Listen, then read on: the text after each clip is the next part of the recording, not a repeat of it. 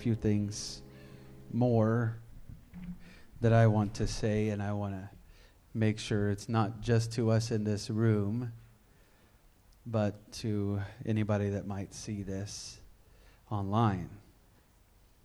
Amen. Thank you to our worship team for leading us in worship and, and filling this place with the Spirit of God even more so. Praise God. It's good to have Bishop with us. I'm going to let him come in just a few moments, and we'll dismiss our children at that time, but I want to just say a few things. Um,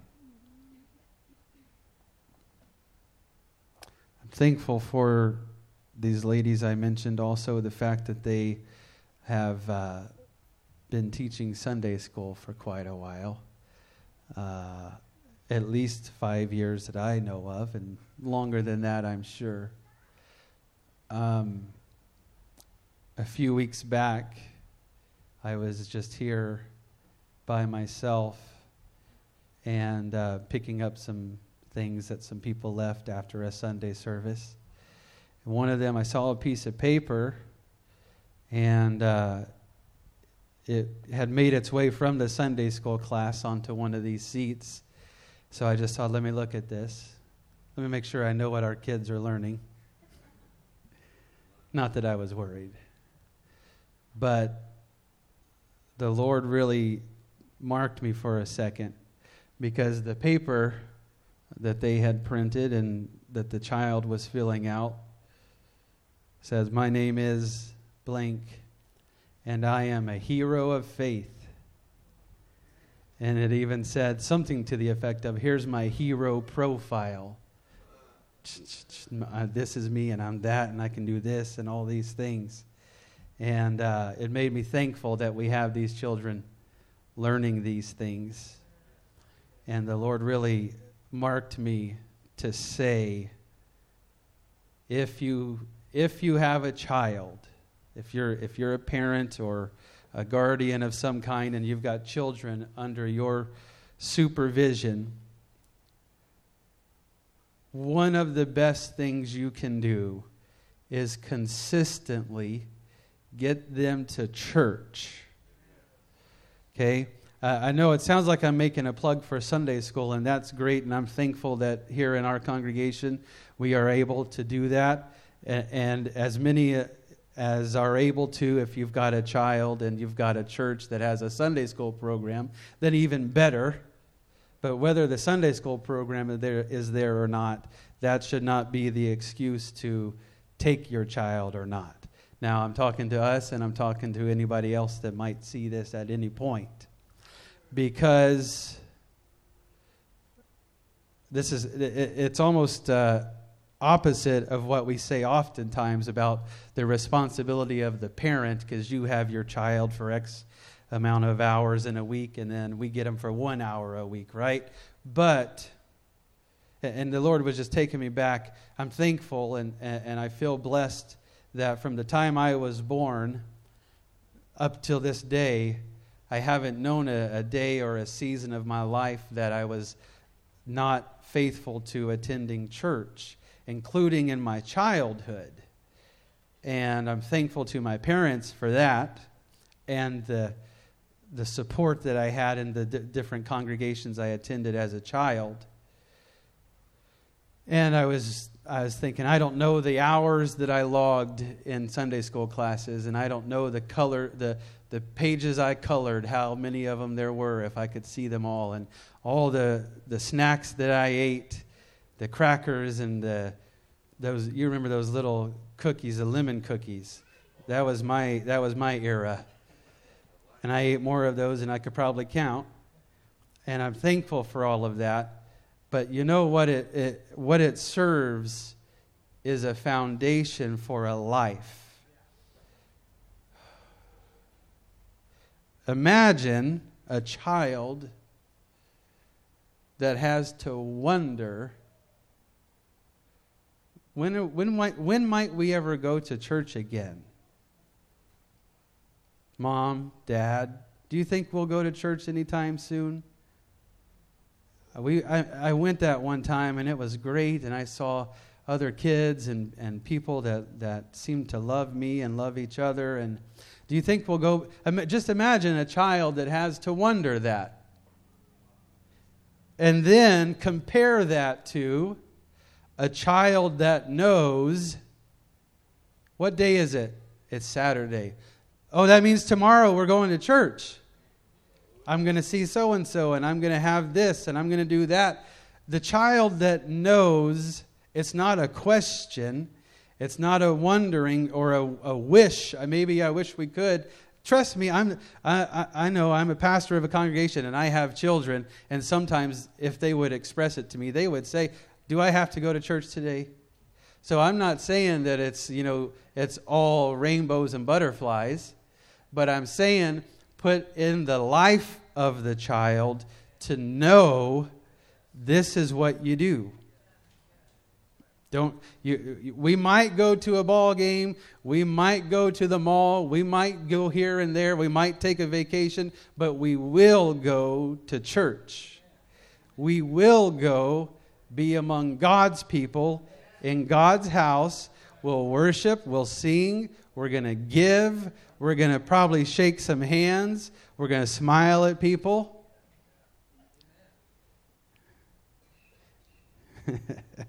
you will keep your clothes on.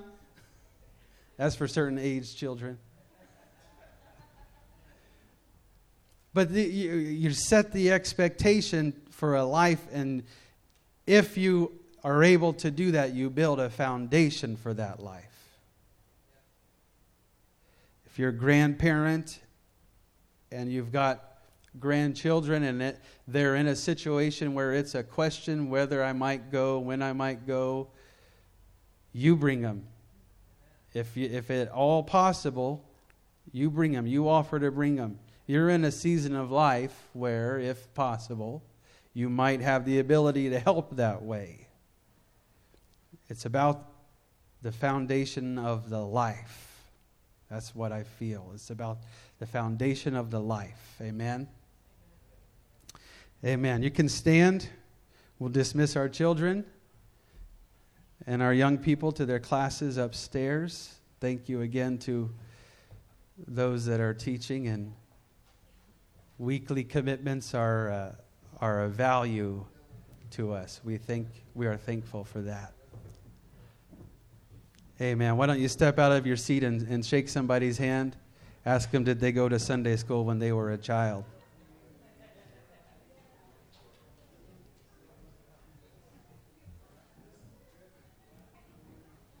Amen.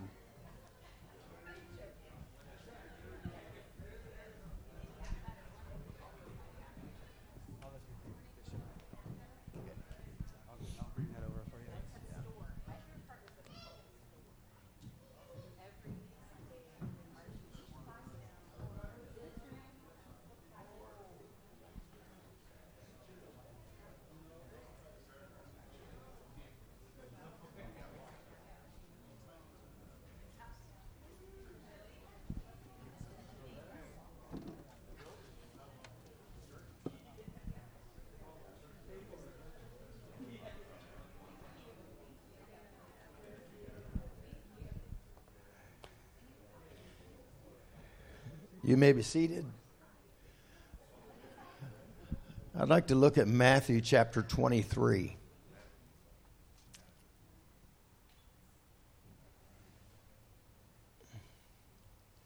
We'll start at verse 1, I think.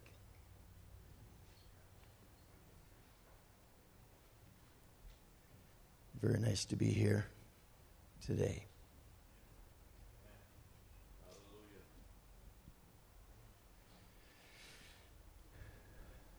I'm going back to touch on this father thing. Then spake Jesus to the multitude and to his disciples.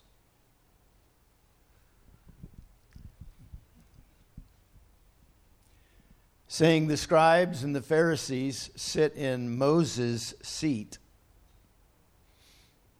All therefore whatsoever they bid you observe that observe and do. but do not ye after their works. For they say and do not. For they bind heavy burdens and grievous to be borne, and lay them on men's shoulders, but they themselves will not move them with one of their fingers. But all their works they do for to be seen of men. They make broad their phylacteries, enlarge the borders of their garment, make themselves look larger than they are, and love the uppermost rooms at feasts, and the chief seats in the synagogues, the best seats, and greetings in the markets, to be called of men, Rabbi. Rabbi. But be ye not ye called Rabbi. For one is your master, even Christ, and all ye are brethren.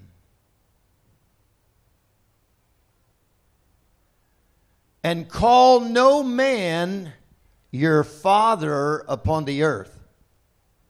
For one is your Father which is in heaven.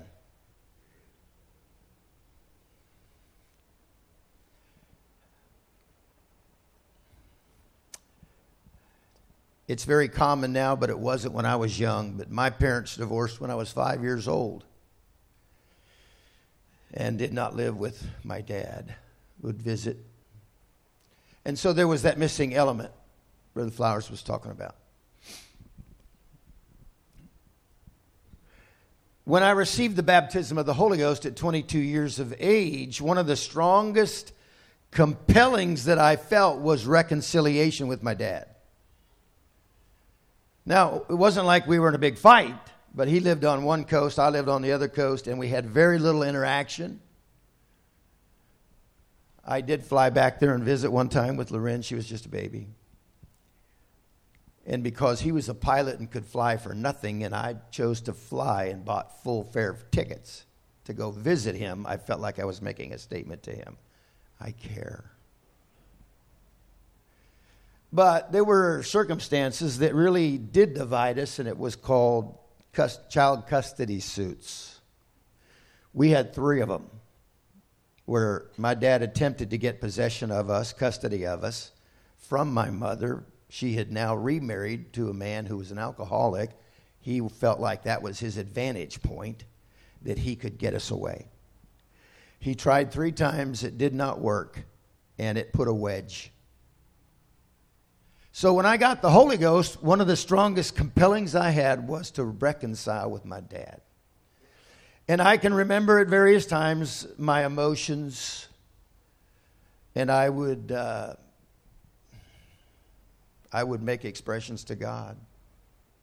I remember one time in particular, I was driving over Chinook Pass. I was working, I was in my adult life. I might have been 25, 26, 27, going over the pass, and I was having one of these moments.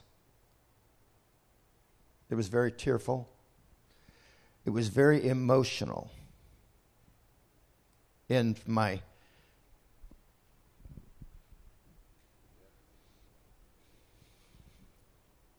my heart was begging. And the Lord spoke to me.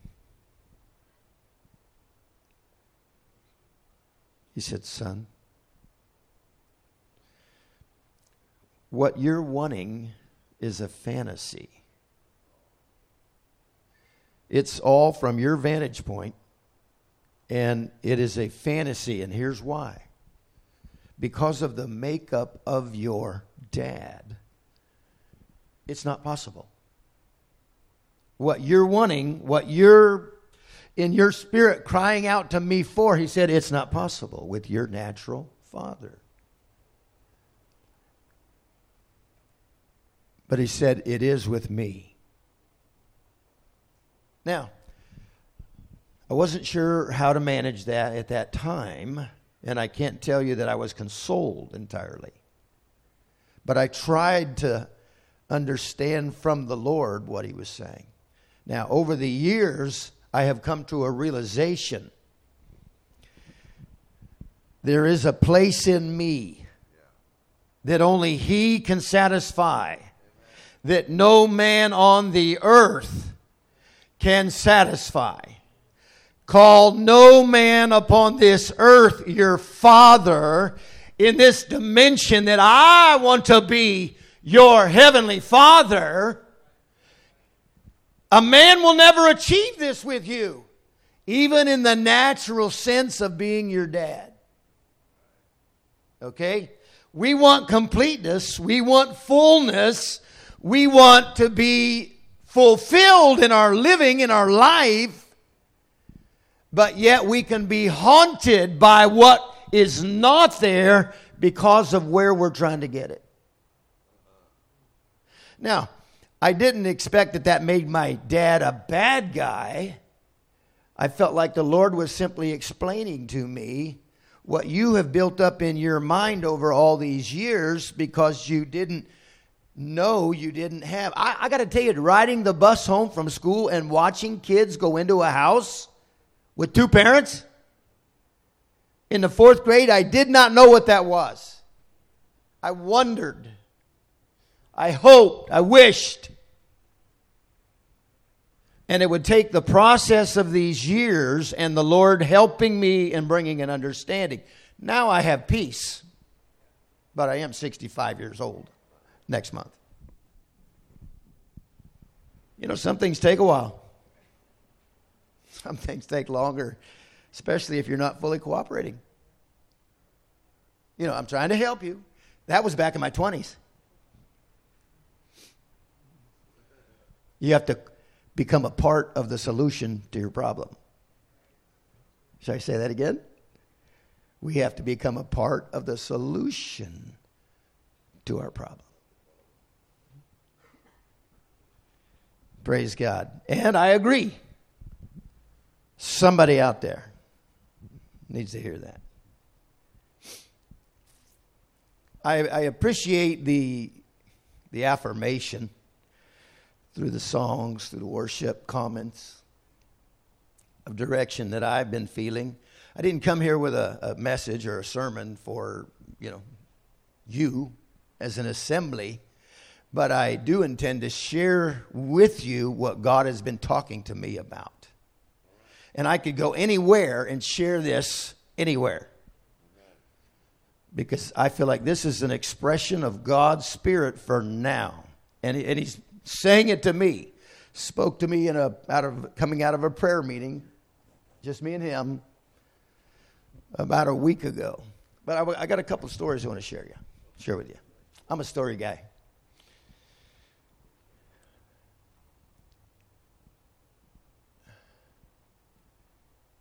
There's two, there's two stories I want to share with you, and each has different elements within it. One is I listed a ladder, an orchard ladder, on Facebook Marketplace for sale. And on that side of the mountains, all the landscapers want them. So I get emails. I want it, I want it, I want it, you know, half price offers, all that stuff. And I'm looking and I'm reading and I'm watching and I'm listening because it's been a pattern of my life that God uses these situations to lead me to people and a man reaches out and says, I can't today, but in a week I can come and get that ladder and pay for it. And I got all these offers that wanted tomorrow. He says, I can come on Sunday right after church.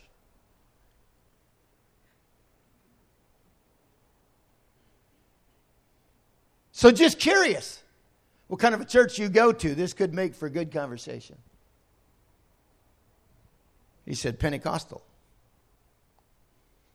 That could mean almost anything nowadays. But I deleted all the rest of the emails. This is the guy I'm going to meet. I'll wait till Sunday. I'll schedule it after, in the afternoon. We will connect. And did. He now he drove all the way from Port Townsend, which is two hours away, to buy a ladder. See, at some point, you have to come to the resolve this ain't about the ladder. It ain't about the money for the ladder. It's not about the ladder. It's only something God used to bring two individuals together. So, because this is my lifestyle, I have no apprehension where we're going when we meet. None. And so we met, and he was an interesting character. As I observed driving around his vehicle to my driveway, he, he had beat me there. And then as we started discussion, he was an interesting character. And now I'm weighing did I miss this? I mean, I left family from out of town at a lunch table because I had this commitment that I had made, but I knew I made it and it was ordered of the Lord and I got to go. But as I'm dialoguing with this man and realizing I'm not sure all his faculties are there. But we're communicating, and I take my points and I move in the direction that I know. You know, I get him to stop talking, and I start talking because I know where I need to go with him. And I do. And in his comments, he said, You know, there's times I poured my life into people, I witnessed to them, and then nothing. Yeah, I said, I know the same experience, but I'll tell you what the Lord has showed me. There are times that you will sow seed. There's times that you'll water the seed. You'll enter into other men's labor, something that started a long time ago. There are times when the outcome, or at least you think from your efforts, is positive. And you'll have a report to give and to share and to tell about, a testimony. There's other times it won't play out that way. But here's what I've resolved we're all going to stand before a white throne judgment. And God's going to judge every one of us. Now, when that person has heard that word, he is now or she is now accountable to what they have heard. It ain't your responsibility what they do with it, but it is theirs. And just as much as God came to seek and to save that which is lost, He's not willing that any would perish, but that all would come to repentance. It's the will of God to save every soul. Amen. But not, not every soul is going to be saved. But they are going to be judged. Now, I'm looking at the man, I'm, I'm listening to the dialogue, and I'm thinking, is this a waste of my time? And I'm reminded his soul is as precious as her soul her soul after. I didn't mean to call you his. But it's the soul that is precious in the sight of God. And so I cannot judge or measure the outward experience, the, the lack of communication, or the any of it. It's a soul. And I have a responsibility to Him to take the gospel, share the gospel. Where? Every creature. And some folks are creatures. Unexplainable creatures. Okay, so situation plays out. He takes the ladder. I get my 150 bucks. And I have obeyed the Lord. Hallelujah. Okay. So I go back looking in my garage. What else I got? Oh, a set of tires. Yeah, okay. We list them on Facebook Marketplace. I start getting all the brrrr. And I, I get a guy all the way up Mount Vernon. Oh, wait, wait, wait. Missed a piece. Important piece. A guy from Vancouver, Washington. I'll leave work right after I get off work and I'll drive up there and get those tires. Okay, I said, you know, I'll, I'll drive to Olympia and kind of save you the, you know, some of the drive. Okay, soon as I get off work. So, five o'clock comes around, six o'clock comes around. Seven o'clock's around, I sit down in a lounge recliner. I'm dressed. I'm wanting to go to bed, but I'm dressed knowing I got to drive to Olympia. 8 o'clock rolls around. This guy's a no show. He ain't coming. Oh, well. I don't know whether I took the ad down or reposted what I did, but then I get a contact from a guy in Mount Vernon. And I'm thinking, okay, so we don't want to go through this twice. He wants to drive down uh, on Saturday. Okay. Yes, I'll meet you. But now I tell him the story about the Vancouver guy. You know, I'm trying to get a little, you better be there. I will meet you in Federal Way. He's coming from Mount Vernon. But that morning I go to prayer and I start feeling the Lord. He puts on my mind a man by the name of Eric Gonzalez. He lives up near Mount Vernon. He oversees the hyphen ministry in the district, and I've met him, a great personality. Saturday, we were on the plane, matter of fact, just a week or so ago.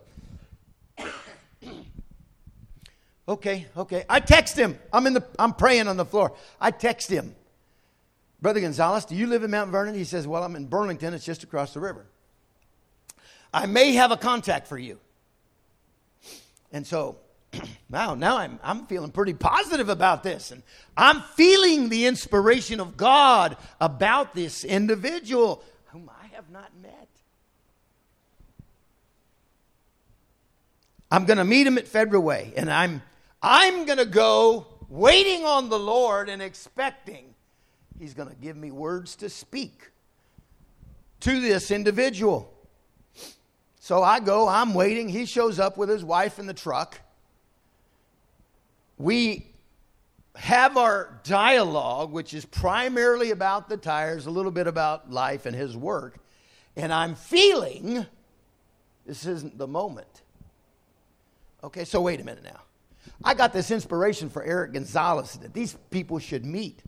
And I pursued. I did my, you know, part in that aspect. And so now the Spirit of God is revealing to me it's not the moment. I don't say a word about God, the church, nothing. I let them get back in their car and drive away. Okay? Now I do what everybody does.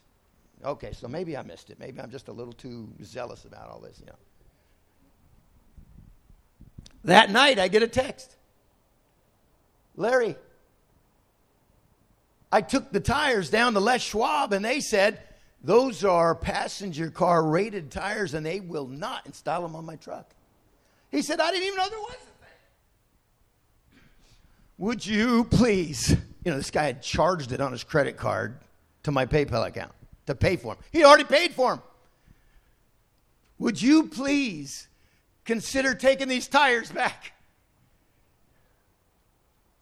Here's my opportunity. See, I think opportunity's gone. He's already up the road. But Les Schwab won't install his tires. He wants to, and so I, he said, I'll give you a hundred bucks. Just give me 500 bucks back. I said, let's uh, arrange it and I'll give you a full refund. Because now I know this ain't about the tires. I had the inspiration of God. And now is my second opportunity. So now I doubly know I'm going to open my mouth, I'm going to speak to him. So we meet, and I say, So, you want to hear a story? Sure. So I was praying the other morning on Saturday before I met you.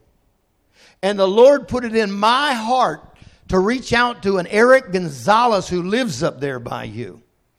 Matter of fact, I've asked him to send me a picture of him and his wife. I want to give you his contact information and his picture. It's on you. Well, okay. He said, I got all my brothers live up there, my dad, and I'm telling you, as he has shared this with me the week before, I can see the future of these people being won to the Lord through his house. Brothers, father, everybody. It'll take time. God's got time. But I only I only had a part. But it was, I believe it was all set in motion when I opened my mouth and told him about the prayer meeting and gave him the contact information. But was, what was interesting to me was it was hard to hold back when the Spirit of God was saying, uh, uh, wait, wait, it ain't time yet, it ain't time yet. See, he needed to use all those circumstances to give some evidence to that man that when I opened my mouth and spoke to him, he'd know, okay, there's something to this. He's not just blowing smoke. Okay, so let's pray for a minute here. Father, give us sensitivity. Order our steps. Lead our way. In the name of Jesus, we pray. Our faith is in you. You are reaching. No man cometh except the Spirit draws him. The Spirit of God is drawing, He is reaching. He will intersect the lives of the lost with believers, with the redemptive message, and He will save because that is His purpose to seek and to save that which is lost. Don't miss the opportunities. Recognize when they are presented to you, He's going to put His word in your mouth.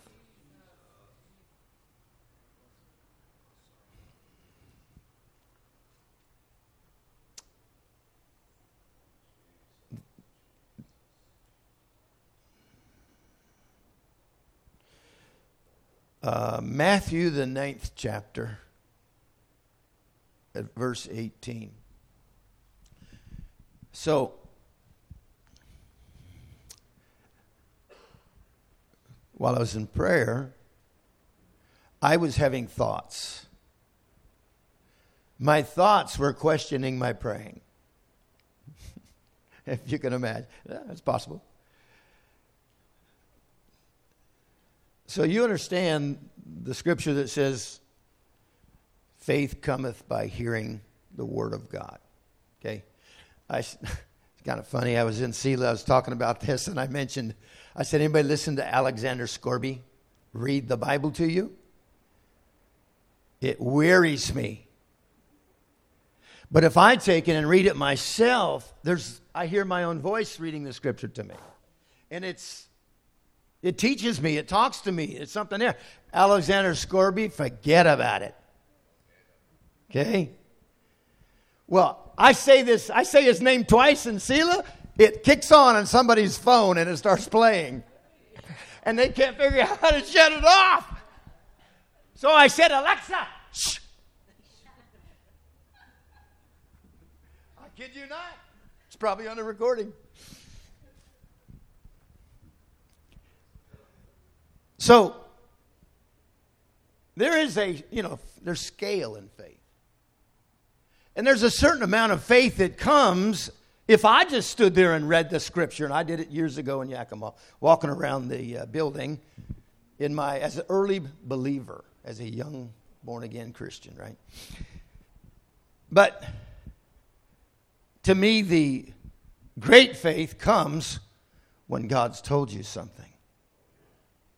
So it's not just hearing the Bible or the Logos read out loud or spoken, it is when God has spoken to you and told you something. So, last week the Lord told me a couple of things. As I'm praying, I felt like there's times in the last year that the, the, the things that I'm being led of the Lord, I, I think the Lord's leading me in this are kind of outlandish. I mean, they push up against the impossible. But that's the point. With God, all things are possible. To them that believe. Okay? But what happens is is rationale. The human element, things we know, things we understand, push back. You know. It's kind of like, uh, listen, I, have got this problem. Would you pray for me? And oh yeah, brother, I love you. Let me, I'll pray for you. And then I say, uh, you know, hey, listen, I know a good doctor. And, I, and, and you should probably go see him. And he, I think he has something he could. Collision course. But that's the human element. That's human reasoning.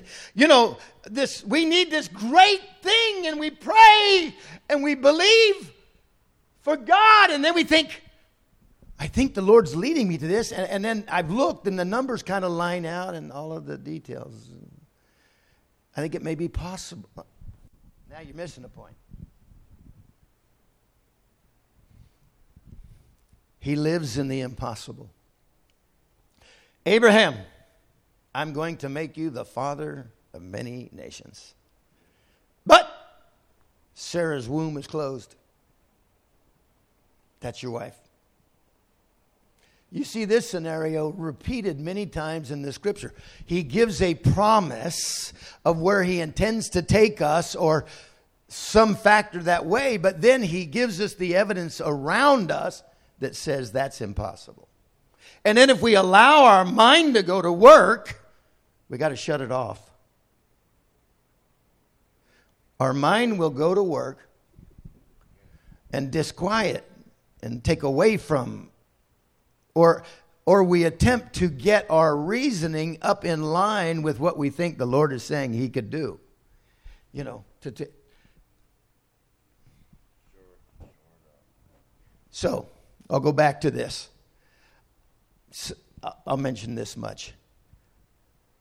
It's been a year now. I've been praying in what I call wholesale fashion. I pray for individuals, I pray for families, things like that, but I'm pray- I've been praying in wholesale fashion. The extreme is no, it's not the extreme. On a daily basis, I drive by some apartment complexes, okay? There's four of them, one after the other. And I have prayed for the souls living in that building that God's Spirit would draw them because He's not willing that any would perish, but that all would come to repentance. That He came to seek and to save that which is lost. I pray for those souls, every soul in that building, and faith will rise up in me. And I'm thinking, does this sound ridiculous? One time I got on a ramp on I 5 and God illuminated the motorist to me. I prayed for every commuter on I 5.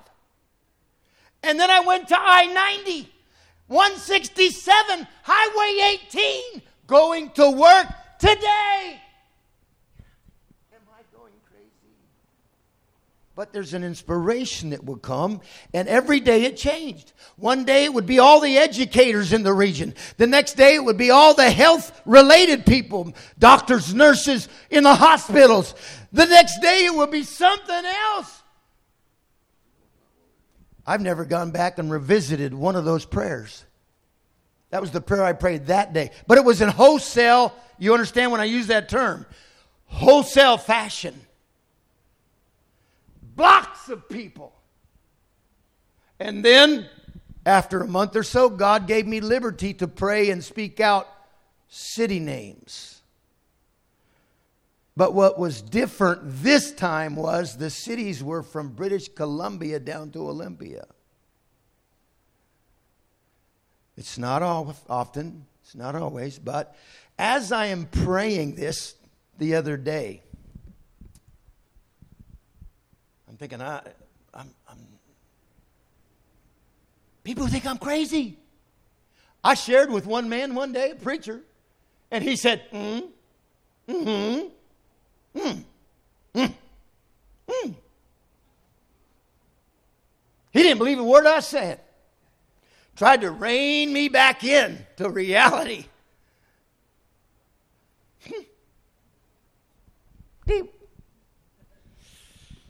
So while I'm praying and while I'm questioning, the Lord speaks to me. I go to the scripture and look it up. Matthew 9. Oh, verse 18. Oh, we're there. While he spake these things unto them, behold, there came a certain ruler and worshipped him, saying, My daughter is even now dead. But come and lay thy hand upon her, and she shall live. Guys, I'm going to his house. Now, that's faith. She's dead. If you'll lay hands on her, she'll live.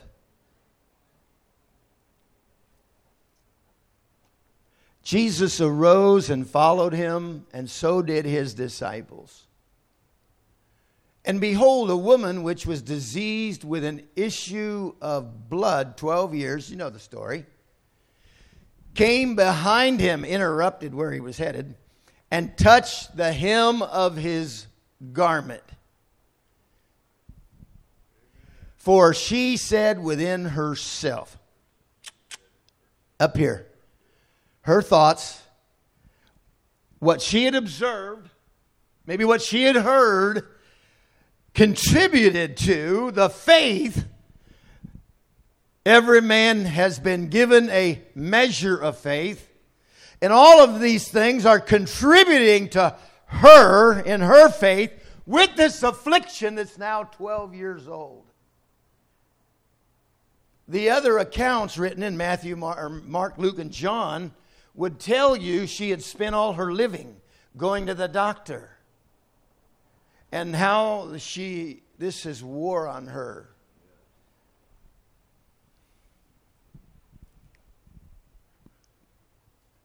She said within herself if i could but touch, touch the hem of his garment i shall be whole but jesus turned him about and when he saw her he said Daughter, be of good comfort. Now listen, you're familiar with the other account that says, Who touched me?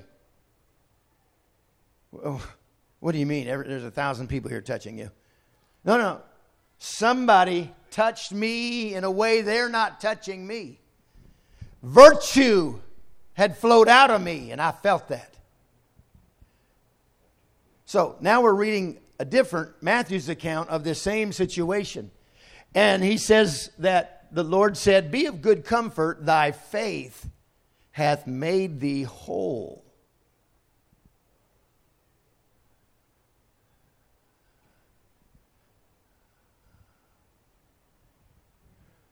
Go back one.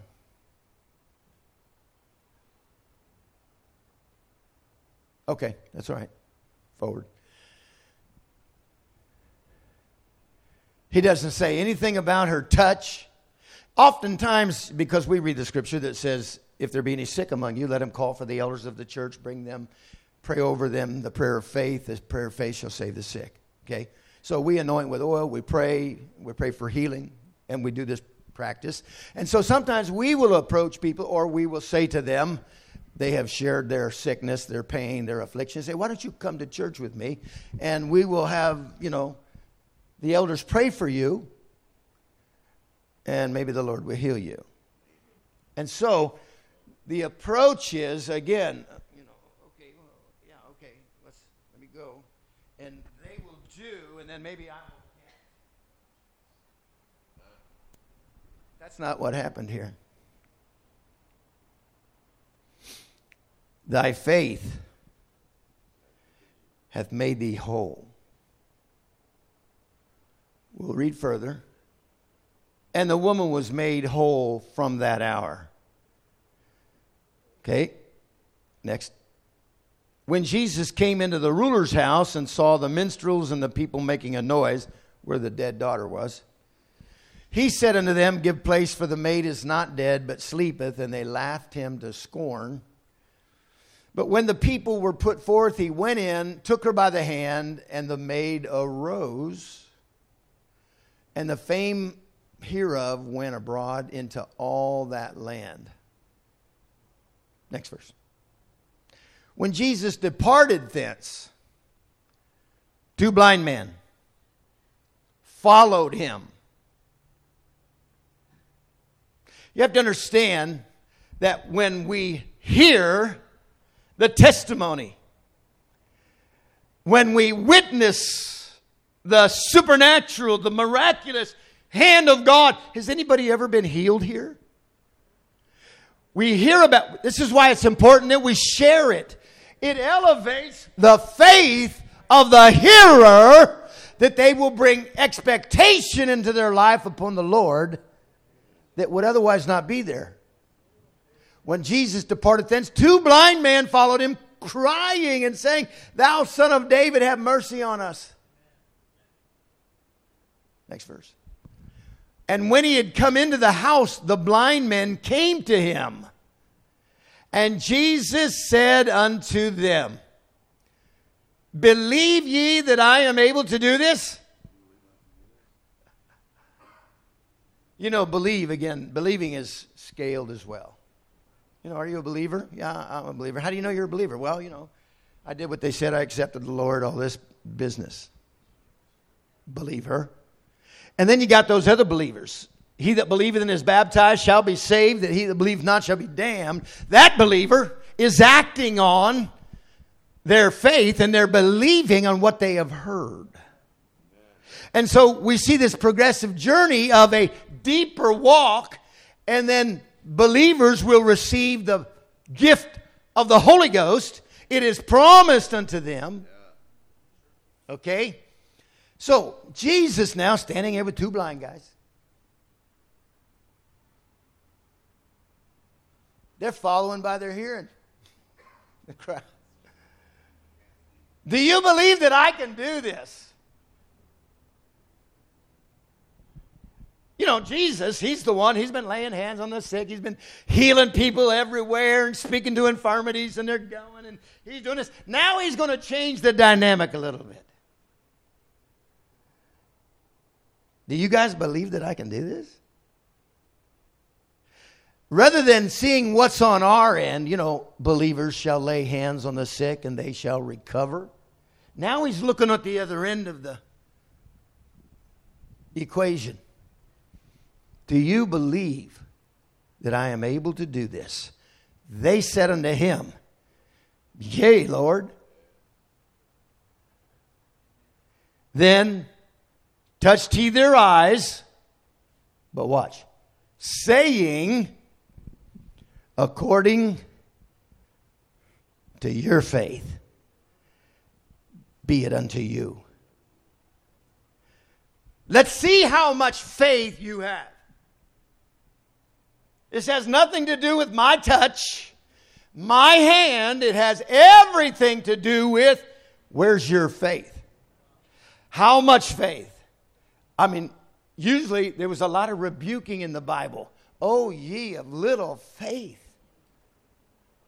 But yet we have the promise if you have faith as of a grain of mustard seed, you shall say unto yonder mountain, Be thou removed and be cast into the sea, that shall be done unto you.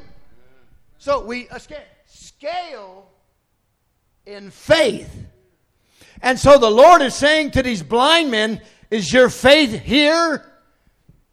According to your faith, be it unto you.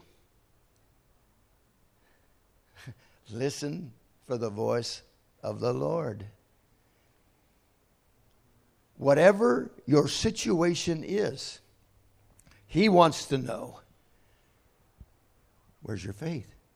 See, I'm looking at my own prayer and I'm starting to judge it and saying, this, these things aren't even possible. And the Lord says, it's according to your faith. What can you believe me for? Your next door neighbor or your next door city? According to your faith, be it unto you. That's the promise. It's not, am I able to do this? He's saying, look, you're the critical factor here. You have my hand, you have my indwelling spirit, you have my promises. Where's your faith?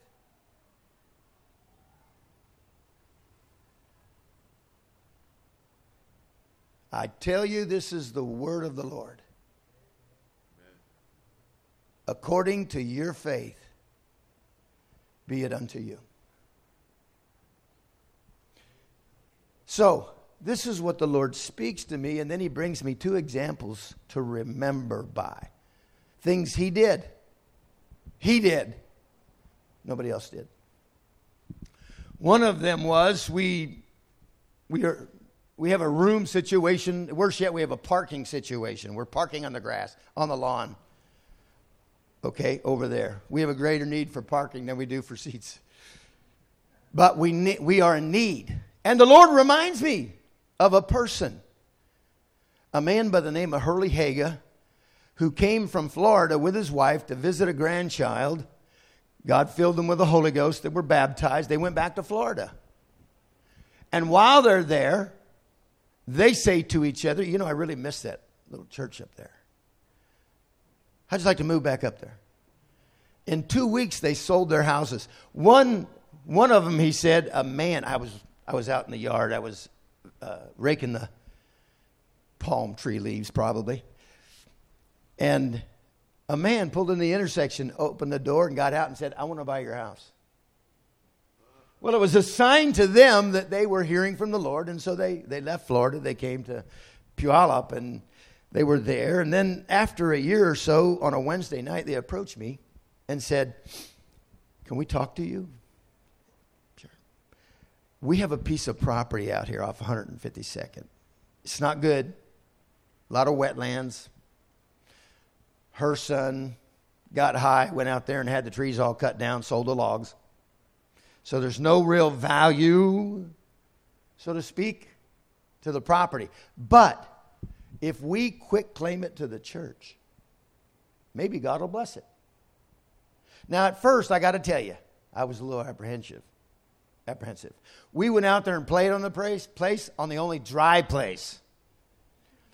And I thought, wow, and we got to pay the taxes on this and did for five or six years. But, but, through the process of time, I believe Brother Haga had heard from the Lord. He wasn't just trying to get rid of a piece of junk land. Because it would truly take God blessing it and turning the situation around to be of any value. after five or six years, I remember one morning getting up and having the inspiration to list the property on Craigslist.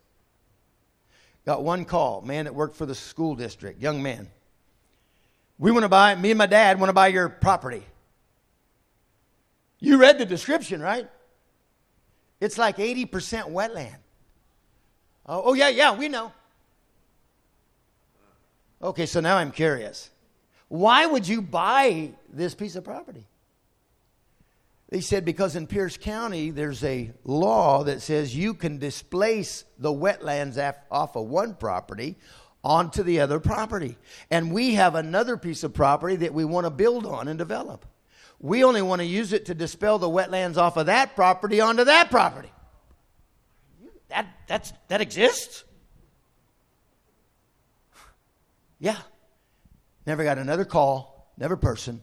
Him and his dad bought the land and paid the price of the land, which paid the price of our building. Paid it off. We've never raised an offering for the building. You may say that again? We've never raised an offering for a building. We now own two properties outright. Okay? Now, here's what the Lord showed me. You think I can't do that again? I can send you people from around the country. It could take one, it could take ten, it doesn't matter, but I've already set precedent with you. Okay, okay, okay. Now, let me move to the other situation. There was somebody else he brought to my mind. Brother, I was driving over the pass from this side to that side, and Brother Bruce Bartell called me. He said, there's some folks here in the church in Stockton. They, they have a, family member, like a cousin or something like this, and they said, Something's going on in, the, on this guy's life. He said, would you, he said, I told them I would find somebody that would see this through. Uh, no pressure there. So, would you meet with this man? Sure. I said, I'm driving over the pass right now. He lives in Covington area, Maple Valley. So I, I call or he called. I can't remember who called. We meet at Starbucks, and uh, he'd tell me about his army experience. He was uh, he'd been on like seven tours, which I'd never heard about that much. But he said, I got into some very dark places and I distanced myself from my family, my parents, my sisters. And I went to buy some chewing tobacco at the smoke shack. And he said, when they gave me my change back and the receipt, the amount of change was $6.66. And it triggered something in me. And in the QFC parking lot in Maple Valley, he said, Jesus came into my car. He talked to me. He revisited things in his life, my life, and all of this. I said, he said, I sat there and sobbed for two hours before I even called my wife. Get this. His hair's down to his hips. He says, I called my wife and said, Make me a haircut appointment. Serious? Where did that come from? He said, I don't know. I just felt like it was the right thing to do. Really? Wow. Okay. So he gets his haircut. That, he said that was last week. And now here we are talking, and so I, I, lead him in the scripture. I feel like I know what the Lord's doing here. This is a Damascus Road experience. Nobody witnessed to him, nobody gave him a Bible study, nobody talked to him. Hallelujah. This is Damascus Road, like he came to Paul, Saul. This is out of the ordinary. This is a special dude in the mind of God, in the kingdom of God, He has a plan for this man. I'm talking with him. Uh, we agree to meet in week, another week. Went to the same Starbucks. Now, listen to this. He walks through the door, and I can't even believe what I'm seeing. His demeanor is so changed. I'm thinking, he must have got the Holy Ghost. But no, it's what true repentance looks like. This is what true repentance looked like. He was glowing from head to toe. We sat down, we went through more scriptures, and he said, I, I need to get baptized. Okay, we'll arrange it. Come this Sunday, bring your family. Now, his wife is fighting him tooth and toe. She likes but she doesn't want to go that far.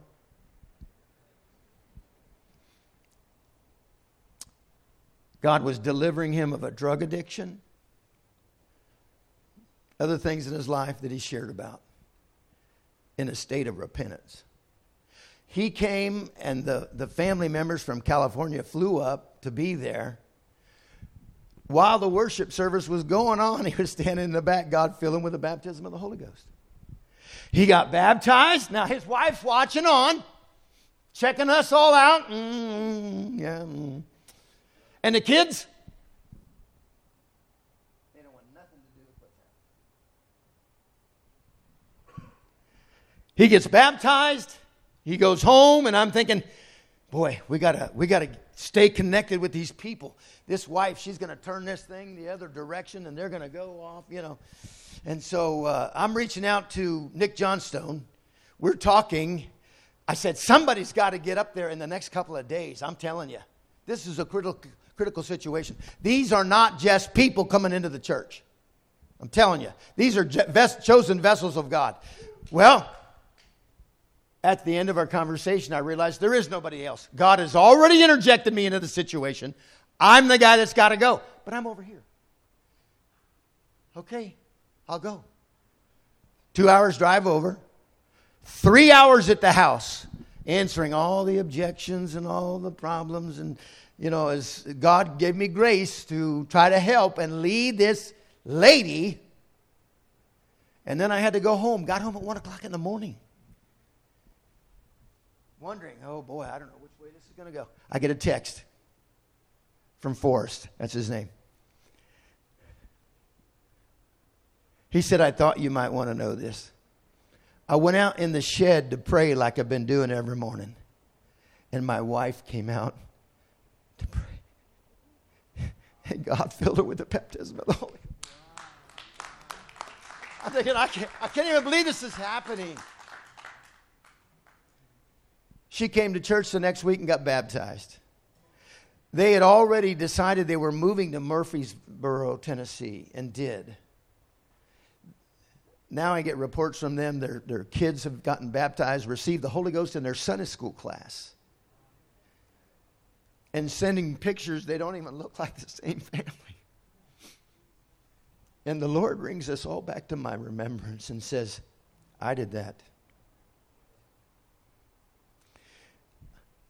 I came to seek and to save that which is lost.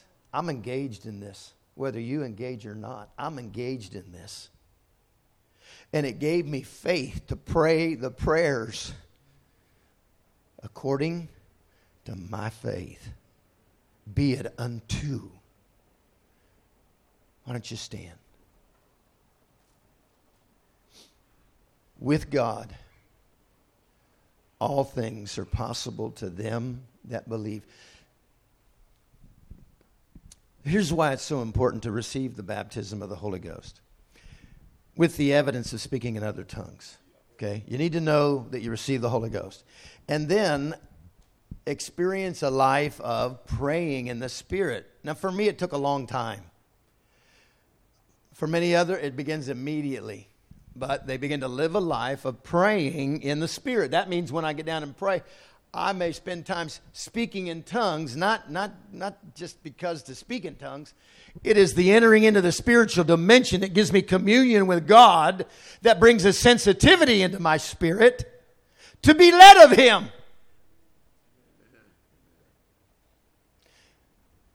And to receive faith praying to believe for anything as God leads. Now, I don't make up, you know, spectacular stuff just to say it so I can say I said it. Matter of fact, I kind of argue a little bit at times and think, wow, are you sure? you know. Well, some things you just keep to yourself, you're better off.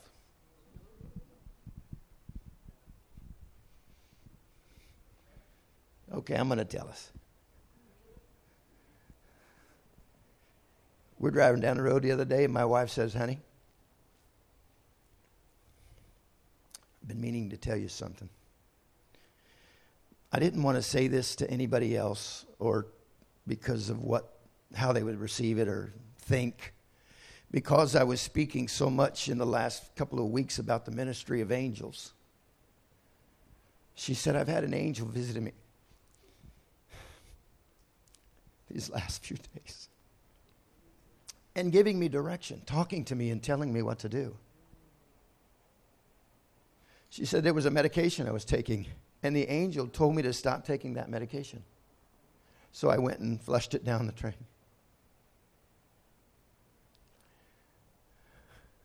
We are the believers of the New Testament.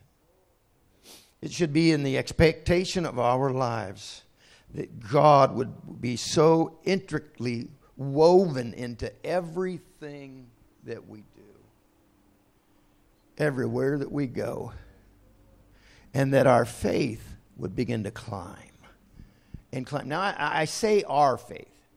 I know the Bible says He's given to every man a measure of faith, but still, He's the source of that faith. So, me, I think it's His faith, not mine. I don't have to qualify it, I don't have to judge it. I know he makes an expression. He gives me a word of faith. That's his faith. That's not my faith. So it has nothing to do about me.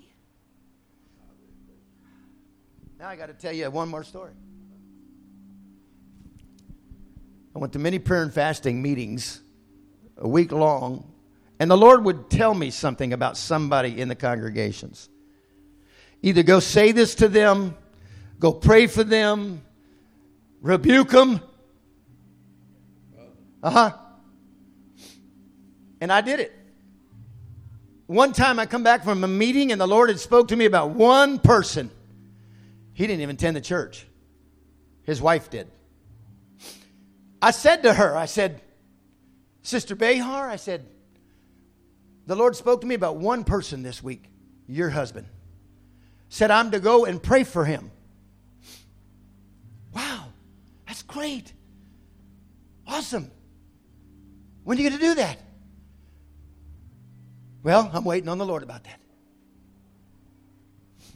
One day goes by, two days go by, three days go by, four days go by. Sister Behar calls. I thought you were coming, you were going to go pray for Pete. Yeah, yeah, yeah, yeah. I, am waiting for it to feel right. And God checks me and He says, What's this got to do with your feelings? Hmm, got a good point there. I told you to do it. My intention is that I'm going to do something if you'll just obey what I've told you to do. It has nothing to do with whether you feel good, bad, or.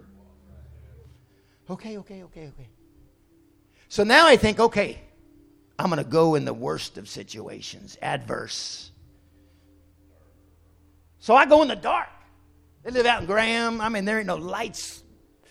They're way back in the woods, and I don't like that dirt road, rocky road, and they got two dogs tied to the porch. This is before the days of Molly and Sydney. But I know I'm going to go where my flesh is so uncomfortable yeah. that anything that happens is not going to have anything to do with me. All about him. So I went, I knocked, I spoke, we talked, I prayed, and I left. Now, I didn't see anything supernatural take place, but you know what? That's not the point. Because sometimes God will do a work that you're not going to see, and there's going to be a place and time, or uh, that's His business. Our business is to obey. Now, I am of the persuasion that we have come into a time and a day when the believers should be laying hands on the sick and them recovering outside of church services. It's 7 Eleven. Any, any situation where you understand when, when Peter and John was going to the temple at the hour of prayer, okay? That, was, that had become a course and a pattern of life. And they passed by a man because he was set out there every time, every day. Right? Gate, beautiful. Man, lame from his youth. But one day, when the man said what he said every day alms, alms, give alms to the poor, this day it registers with their spirit. What'd you say? Alms, alms. Look at me.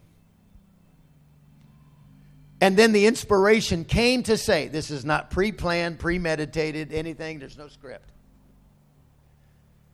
Silver and gold have I none, but such as I have, give I thee in the name of Jesus Christ. Rise up and walk. And he reaped, leaped, or he, uh, you know what he did. He pulled him up and he went leaping and dancing and praising God into the temple. You know, it's just about being aware and conscious of the, of the Lord and the Spirit of God talking to you, using you. He wants to do this as pres- situations present our, themselves. So we have to move with Him. You can't get ahead of Him and make a fool of yourself. You can't discount yourself and say, no, not me. Get somebody else. This is why it's important. Praying in the Spirit, having received the baptism of the Holy Ghost will bring a sensitivity and a communion into your life with God that He don't have to shout, but only whisper. Matter of fact, He'll only give you a notion, a nudge. And when you respond or yield to that nudge, He oftentimes backs that up. But there's sometimes He won't. No, I told you once.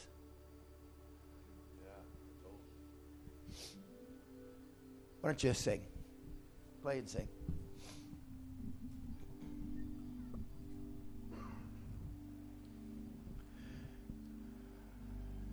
This isn't a good message. This isn't a good sermon. If I go to four or five more places in the next couple of weeks, they will hear this same thing because I believe this is a word from the Lord for the now, according to your faith, be it unto you. One, one writer said it this way Canst thou believe? If you can, all things are possible to them that believe.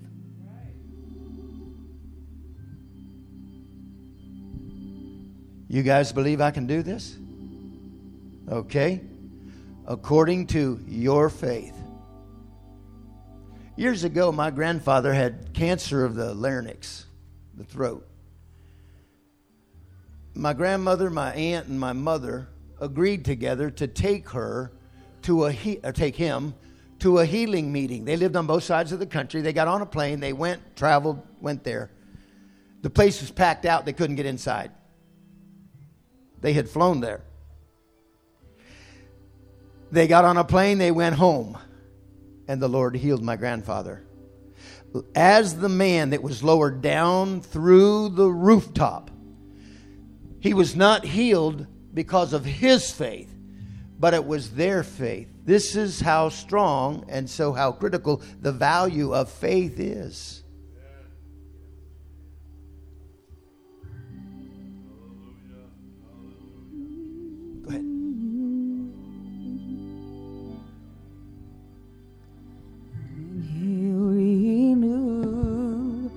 Your strength. Expect anything here today.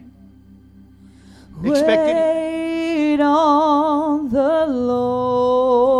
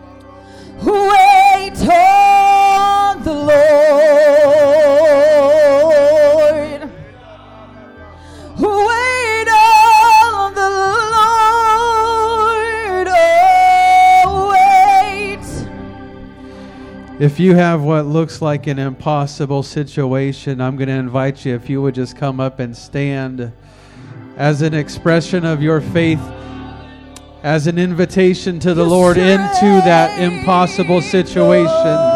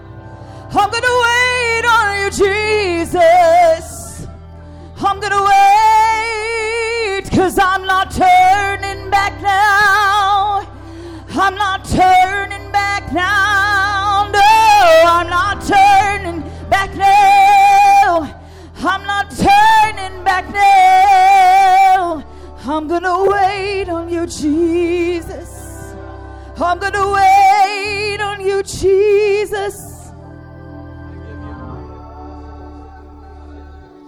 I'm not turning back now. I'm not turning back now. I'm not turning back now.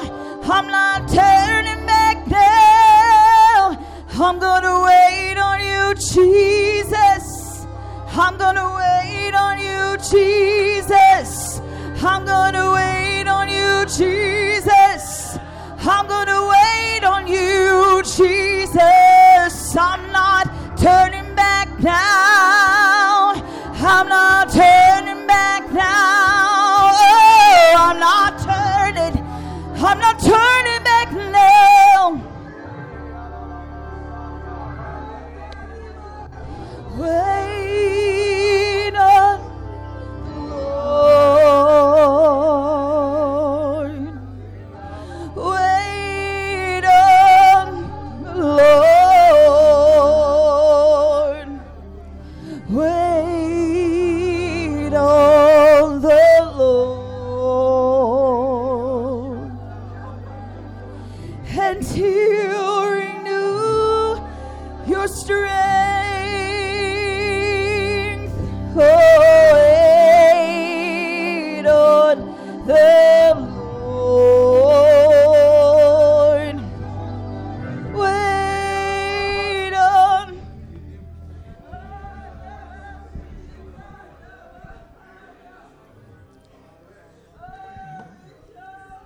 This is an affirmation. It may only be for me, but I'm going to share it with you. I haven't spoken to Forrest Salmons in over a year. He just texted me. I want you to hear this, what he said. Good afternoon. I hear that you're near Knoxville, and I will be passing through there on the next on 40 at some point this afternoon. I thought he texted me because he heard me talking about him. He didn't have any clue. We are on our way to minister to and hopefully baptize a couple tomorrow. But see, this text comes through right now after I finish. I've shared his testimony three times in two days. And the Lord has spoke to me, said, This is me that's doing this, and I am working through the land and I am drawing souls. I receive it in Jesus' name.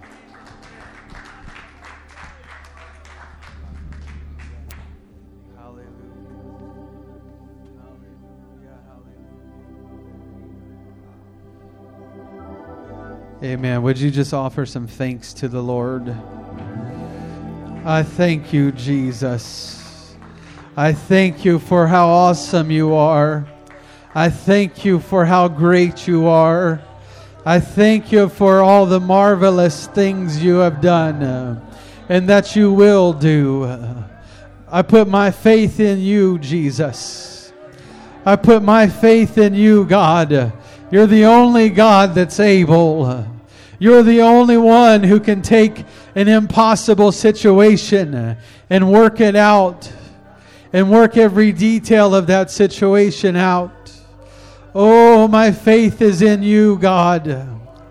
My faith is in you today, Lord Jesus. It rests in you. All of my hope, God, I put it in you, Jesus. I put it in you, oh God. Hallelujah. Hallelujah. Amen. Amen. I would challenge you as we go from here today. I would challenge you to look for impossible situations that you could invite God into this week and just say, I don't know how else that would work out, but with God it will. With God it will. Let this faith that you feel here, let it be put into action. Amen. In your conversations and in your prayers. Amen. I encourage you to do that. Thank you, Bishop, for ministering to us. Amen. We receive it today. I'm expecting many great things. Amen. In Jesus' name, you are dismissed. Greet one another, love one another. Amen.